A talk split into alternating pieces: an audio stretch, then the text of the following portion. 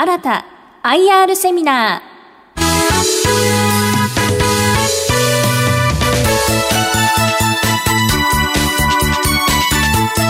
この番組は証券コード2733東証一部上場株式会社新たの IR 活動の一環としてお送りします。お話は株式会社新た代表取締役副社長執行役員鈴木陽一さんです。この番組は10月26日に大阪で開催した IR セミナーを収録したものです。新た IR プレゼン証券コード2733東証一部上場株式会社新た代表取締役副社長執行役員鈴木陽一さんです。どうぞ皆様大きな拍手でお迎えください。新たの鈴木でございます。よろしくお願いいたします。最初にどういう会社かっていうのをお伝えしようと思います。卸売業でございます。卸売業は何って言われるとあれなんですが、我々はメーカーさんから商品をこう仕入れてですね、中に新たが出まして小売業様に販売する、お届けするというのが仕事です。ですから中間流通業とも言われたり、あるいは問屋とか言われたりすることもあります。ですから我々は基本的には商品を作るのではなくて、たくさんの商品をですね小売業さんにきちっとお届けするというのが仕事です。今取引しているメーカーが1600社ほどございます。取扱いアイテムが13万アイテムぐらい動かしております。ですから非常に細かい仕事です。非常に細かい仕事。それで取引している小売業様が5000企業ぐらいありまして、店舗というと変わりますけれども5万店舗ぐらいに毎日、1年365日商品をお届けしていると、そういったような仕事をやっております。とにかく消費者にきちっと小売店で買っていただいて、豊かな生活に貢献できるようにと諦めないで地道にやっている会社でございます。いきなりこういう写真が出ると戸惑うんですけれども、皆さんも戸惑いますよね。これスカーレットって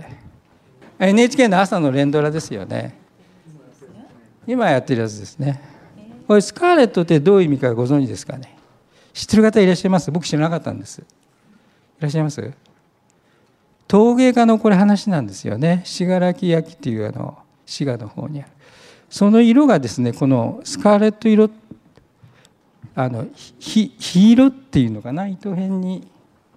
火ってアラザルという火で火色っていうんですけれども、のことをスカーレットっていうそうです。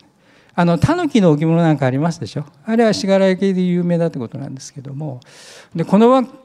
番組がですね、制作からメイン監督から脚本から音楽家、メインスタッフが全て女性だそうです。で私は男性女性がどうのこうということではなくて、もう男性も女性もですね、自分がやりたいことをやれる時代になってきたと思うんですよ。ですから頑張ってとにかく自分の目標を持ってやるということがとても大切で、この人も僕分かりませんけど、この話も最後はだからもう成功するんだと思いますけどね。でも生計立てるの大変ですね、陶芸家は。だけどやっぱり私は良かったと思ってます。目的目標を明確に持ってますので、いつもぶれないんですよ。で一生懸命前に向かってるんです。全然儲かりません。だけど前に向かってます。僕それが素晴らしいと思ってて、だからうちの会社も同じだと思うんですよ。我々は商品を小売業さんにお届けして、で皆さんが毎日毎日、地震が起きようが豪雨が起きようが台風が来ようが、お店倒れちゃったらダメですけども、商品をきちっといけば届けると、皆さん買い物ができるようにすると、それは我々の使命で、それに向かって頑張ってやっていくと。でそれを会社の基本としてやってます。生活豊かにするっていろいろあるんですが、一番いいのは楽しいってことですよね。それからできれば楽な方がいいよねって形で生活してますと、やっぱり家庭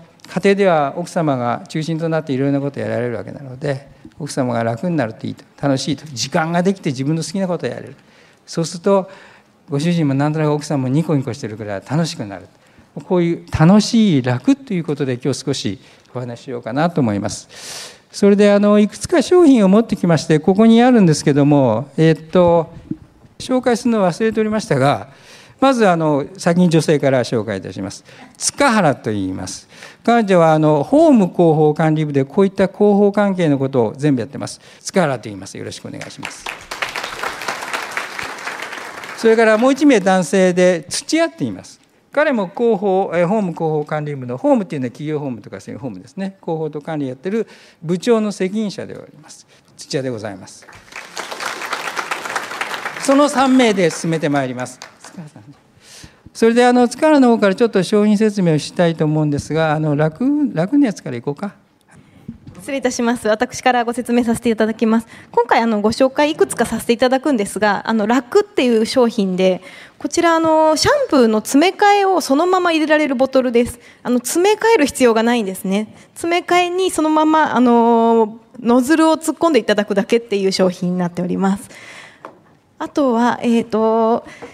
ちらライオン様の商品ですね。お風呂掃除が楽になるっていう、こすらずにお風呂洗いができるという商品です。こういう商品をお取り扱いしております。あと、お風呂サボりたいっていうのと朝ケアってあるんですけれども、お風呂に入らずにこれで全身、顔から何から全て拭けますっていう商品です。こちらちょっと皆様笑ってしまうかもしれないんですが、今回の地震等があった時にお風呂に入れない状況に使えるという意味でも、防災グッズの一つとしてご提案しております。はい、楽しいの方の商品なんですけれども、カッパみたいなものが、こちらお風呂に浮かべていただくと湯垢が全部これに吸着してお風呂の水がきれいになるっていう商品になってます。お風呂掃除も楽になるそうです。はい、最後に、緑色の蓋がついているものなんですが、こちらもしよろしければ、はい、中にですね野菜等を入れていただいて、白いところを引っ張っていただくとちょっと硬いかもしれないです。キャベツを入れております。引っ張ります。ちょっとやってちょっと前の方にご覧いただいて、みじん切りになっているかどうかをぜひちょっとお使いください。こちらもちろん楽という意味もあるんですが、お子さんとかお孫さんがお手伝いしたいという時に包丁が危ないので、こういう商品を使って手伝ってもらうというのもありかなと。そういう形でいろいろな商品を小売業様にご提案をして、実際に店頭で並んで皆様にご購入いただくというような仕事になっております。以上です。ですね、そんなような生活を楽に楽しくできるような商品と、あとここにありますような皆さんよく毎日使っておられる洗剤ですね。これもトップもだんだん見かけなくなったんですけど、これでもやっぱり売れてる商品の一つなんですよね。ロングセラーですね、トップ。ただそれ以外に今はコンパクトになってきましたので、こんな風にナノックスですけども、これライオンさんの商品ですけど、液体洗剤とかというのがありますね。あとは洗剤以外ですと、日用品ではどういうものがあるでしょうか。はい、それはシャンプーとコンディショナーなんですけど、実はこれはですね、私どものプライベートブランドです。キュアミノっていう名前で1500円ぐらい、1本1500円で非常に高いんですよ。ただ非常に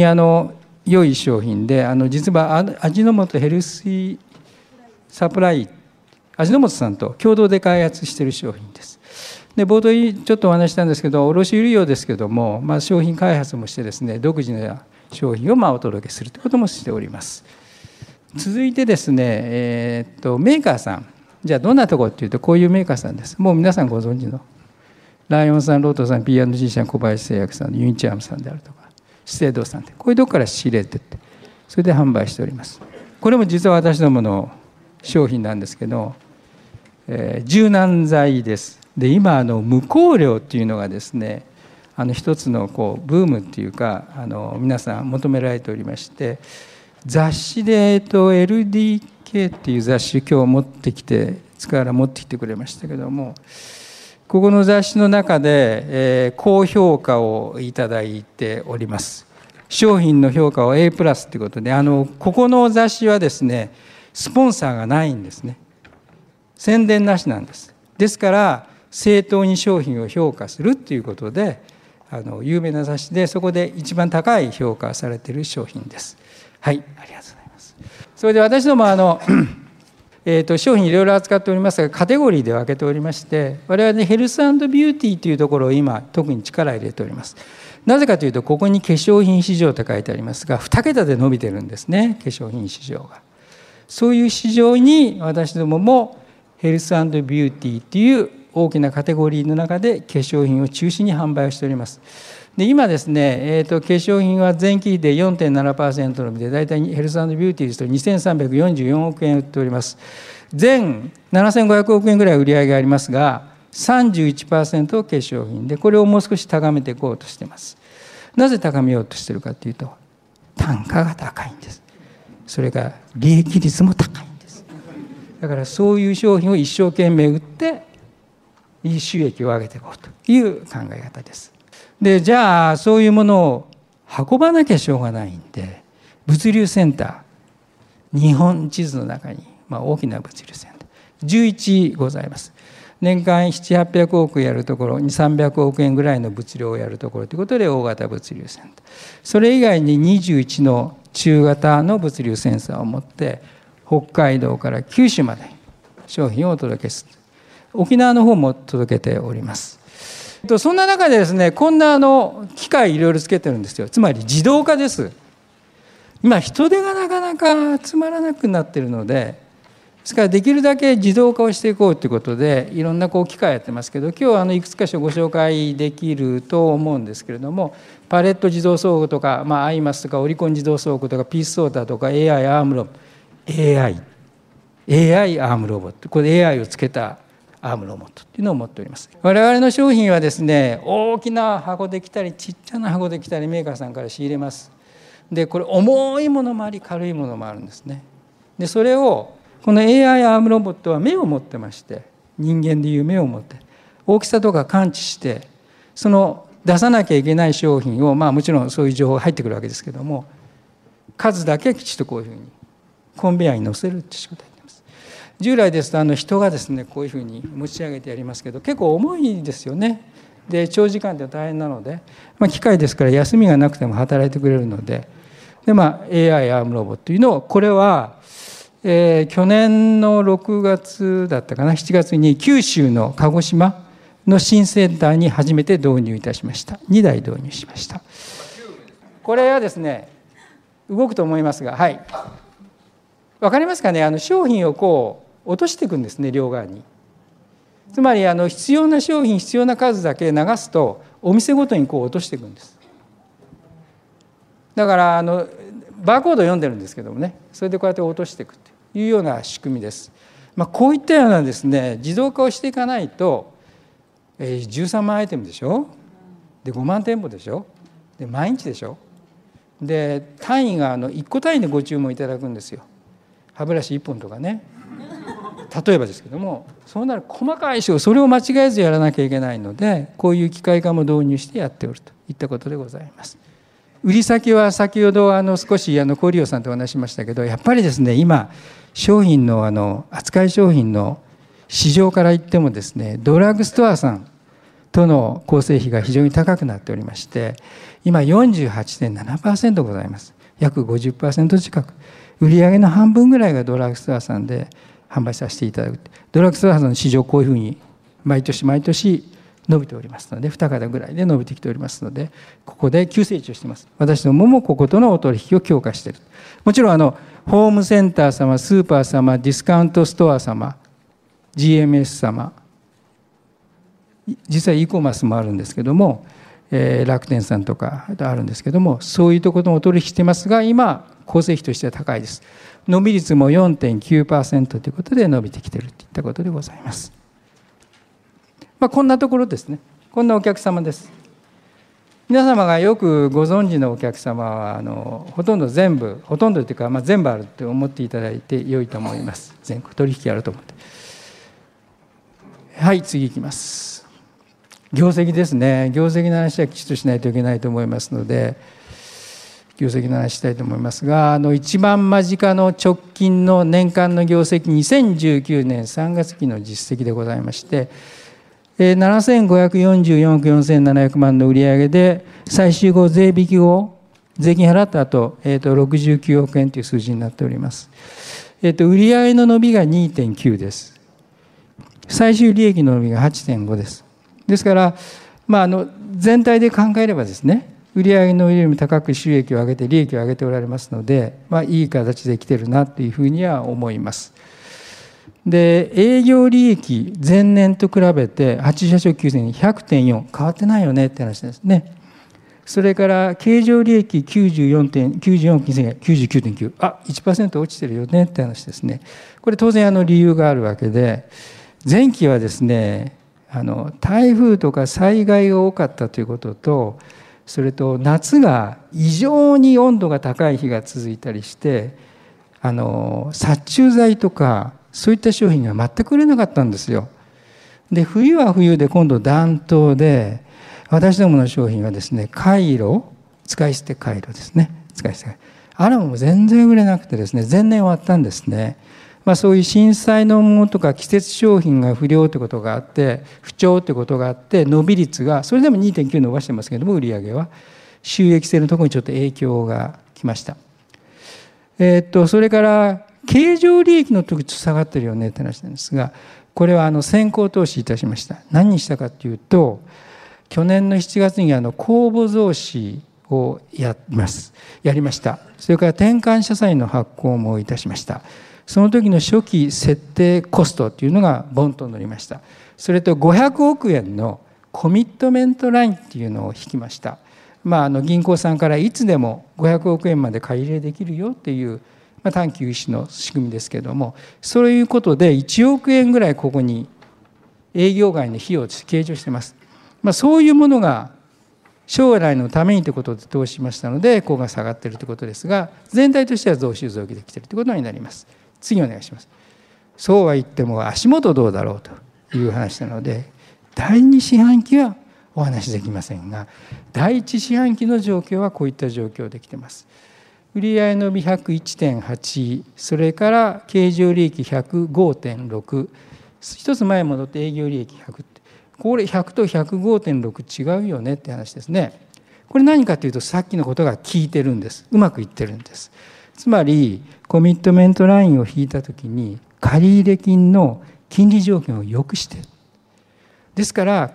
当期からは金利がぐっと下がってきてるんですよ。低金利ですけど、さらに我々はいい、両立で利率で借りて、でここのところの営業外の費用をぐっと抑えて、こう上がってきて、ですから短期的なことじゃないんですよね。企業というのは中期的に長期的に伸びていかないといけないので、先を見てお金を使うときは使うということをやっていきたいと思います。こんな形で来てます。はい、次お願いします。配当のお話は私どもいつもするようにしてます。やっぱり株主の方に大切なことは配当で還元できることにすることだと思ってます。で、これ見ていただくと1株当たりの配当金なんですが、過去ずっとですね、右肩上がりでずっと来ておりまして、どうでしょうか、こんな形でずっと見ておりまして、今期の予定がですね、1株80、年間ですね、85円配当ということを予定しています。それから優待ということで、クオカード1000円のクオカードを年2回ということで2000円、その2つがあれになってます。これですね、この話をすると必ずここのところで質問が出てくるんですけども、配当成功 22. 点なんて低くないみたいな、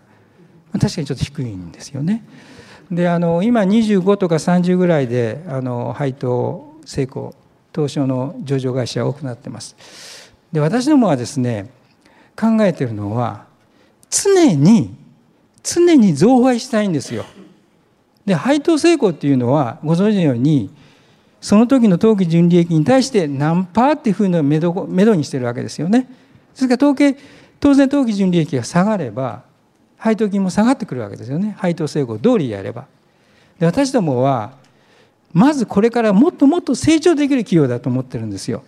だから投資する時は投資したいんです。投資してその期少し全体的に利益が落ちたとしても先のために必要だったらやろうと。だけど株主の方にはですね、配当金としては毎年上げていこうということです。で、先ほどグラフ見ていただいた通りずっと上がってますでしょ。あれ実は前年を切ってる時もあるんですよ。あるんですけど上げてきてるんです。ですから毎年毎年5円10円上げてですね、もう理解していただく。それで私どもの一番の、狙いっていう言い方は悪いかもしれないですけど、求めるところは一人でも多くのファンが作りたいんです。あなたって一生懸命やってるよなと、株主と一緒に動こうとしてるよなというふうに思っていただけるようにしたい。ですから安定的に毎年こう上げていくということを続けてきました。はい、次お願いします。次は株価ですね。これ株価ずっと見ていただいて2015年から2019年直近まで来てまして、最後きょっと上がってきておりますけど、4000円超えてきてると思いますが、そんな形で来てます。ガッと上がった時はですね、もし新たな株主さんがこういらっしゃれば、この時買っておられる方に怒られそうなんですけど、あの時はですね7000円近く7000円台まで上がっています。2桁で利益が毎年上がったんですよ。ですからもうこれはすごい勢いで株価も上がりましたね。ところがですね、先の1年前の直近の話を見ましたが、増収増益でしたけれども、周りの方は2桁を期待されていたけど、私どもはその2桁いかなかったので、やっぱりちょこっとそこで失望されたのか、少し売りが走ったという形でなってきました。それからマーケットの状況もあったと思います。それから公募増資をやっておりますので、1株あたりの利益というか価値が落ちております。そんなこともあって少し下がってきましたが、ここからまた上がり出してます。で、自己株取得も後ほど出てきますけどやって、そんな形で株価を上げてきてるってことです。これは日経平均の同じ指数を100にしてどう日経に対して動いてるかと作ったグラフでございます。で、直近の昨日の終値みたいなのがあったらちょっと出してください。4010円ですね。で、下のところが PR、PBR 出てきますよね。はい、ここにずっと書いてございますけれども、指標 PBR で 0.88 ということですね。まだ割安感あると思います。書いてございますね。これはまだ後ほど見ていただければというふうに思います。自己株取得今やってます。来年の1月末までやっておりまして、30億円を上限に毎日毎日株を少しずつ少しずつ買ってます。1日の出来方の 10% 以内ぐらいで買っております。80万株上限ということでやってきて、これも一つ株主還元の一つだというふうに、理解していただければよろしいかなと思います。はい、次お願いします。中継計画です。最後のパーツです。今期は7710億で100億円を目指そうということでやってきておりまして、順調に進んでいるという私は理解しております。はい、我々さっき言ったこういったカテゴリーを持っておるんですけれども、強化カテゴリーとしてヘルス&ビューティーって、ヘルス&ビューティー、ハウスホールド、ホームケア、ペット。ペットというのはですね、私ども子会社ジャペルっていう会社ございまして、年商1200億円ぐらいございます。上場はしておりません。私どもで 100% 子会社です。ここが収益力非常に高いところです。で、エコートレーディングという同業他社で上場している会社ございますが、そこよりも規模も収益性も高く、ペットの専門をしてナンバーワンです。それから家庭用品を取り扱い強化、それと電通さんと広告の電通ですね、電通さんと共同出資して電通リテールマーケティングという会社も持っております。要するに広告とですね、店頭で商品を販売することをうまくつなげていくというようなことを仕事にしてやっております。はい、次お願いします。それでヘルス&ビューティーを伸ばそうということで、私どもに子会社でファッションアルタという会社があったんですが、化粧品専門卸です。これは本社というか新たの中に、本体の中に入れ込みまして、ファッションアルタというのは非常に化粧品が得意な専門卸なんですけども、やっぱり物流も全国にないということで、新たの全国物流を使ってさらに化粧品を伸ばしていこう。先ほどヘルス&ビューティーを伸ばそうといった戦略の一つでございます。はい、次いきます。e コマースとの取引です。私ども e コマース、取引を進めておりまして、名前が出ると思いますが、 Amazon さん、楽天さん、アスクルさんとも取引させております。私どもがこういったところのお客様に商品をお届けしております。それから中国とタイへも進出してですね、海外への卸売ビジネスも進めておるといったことになります。DHC さんのタイでは総代理店ということで、DHC の商品向こうで人気ありますので販売させていただきます。松本清さんとか鶴葉さんがタイで出店されてますので、そのお手伝い、私どもが商品をお届けしているということになります。ローカルのタイの小利用様にもお届けしております。はい、次いきます。最後のまとめということになりますが、私どもは小利用様に安定的に商品をお届けするということで、最新の AI の技術も使いながら進めております。それと電通さんの話もしましたけども、店頭と我々の持っている情報をうまく連動させていい売り場を作っていくというのをやっています。メーカーさんともですね、我々が持っている毎日毎日の在庫情報なども共有しています。ですからメーカーさんは自分のところの在庫が新たな物流センターにいくつあるかというのが分かるという状況です。ですからいろんな情報を互いに共有して効率よく、欠品がないようにお届けするということをやっております。それから、管理部門は当然ですけどもガバナンス強化ということで CSR、 それからガバナンスについては社会で求められている法令遵守をきちっとやりながらやっていこうということをやっています。それともう一つはローコストということで RPA という言葉、ロボティックプロセスオートメーションと訳しますけども、そういったものも導入して進めてきておる状況でございます。効率化を進めている状況でございます。はい、これ直近の主な指標を4年間ぐらいですか、書きました。これ見ていただきますと、数字見ていただきますと、売上高は全部右肩上がりで上がってきているということで、キャッシュフローですね。やっぱり会社というのは、企業というのはお金がないと何もできないので、キャッシュフローもこう急に上がってますでしょ。で今は90億円、80億円、90億円台で年間のキャッシュフロー、フリーキャッシュフローですね。自由に使えるお金がございます。こういうのを物流センター投資に使っております。それからここのところに、純資産、今805億1500万といったような金額が純資産です。会社が解散すれば805億円ぐらいの価値が残るといったことになると思います。あとここに書いてあるのは配当のことを書いてありまして、それからよく言われますROEについては 9% 台ということで、8% 以上はと言われておりますけれども、9% は効率よく経営の方をやろうとしているといった状況でございます。はい、もうこれでおしまいでしょうかね。はい、小利用さんに商品をお届けすることによって、生活を皆さんの生活を豊かにすることに貢献できればということで毎日頑張っている会社新たでございました。よろしくお願いいたします。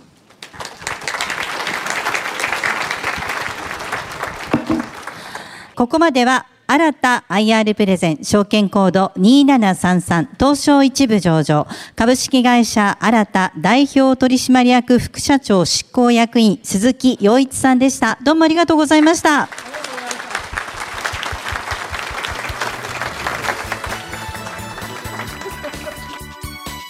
新た IR セミナー、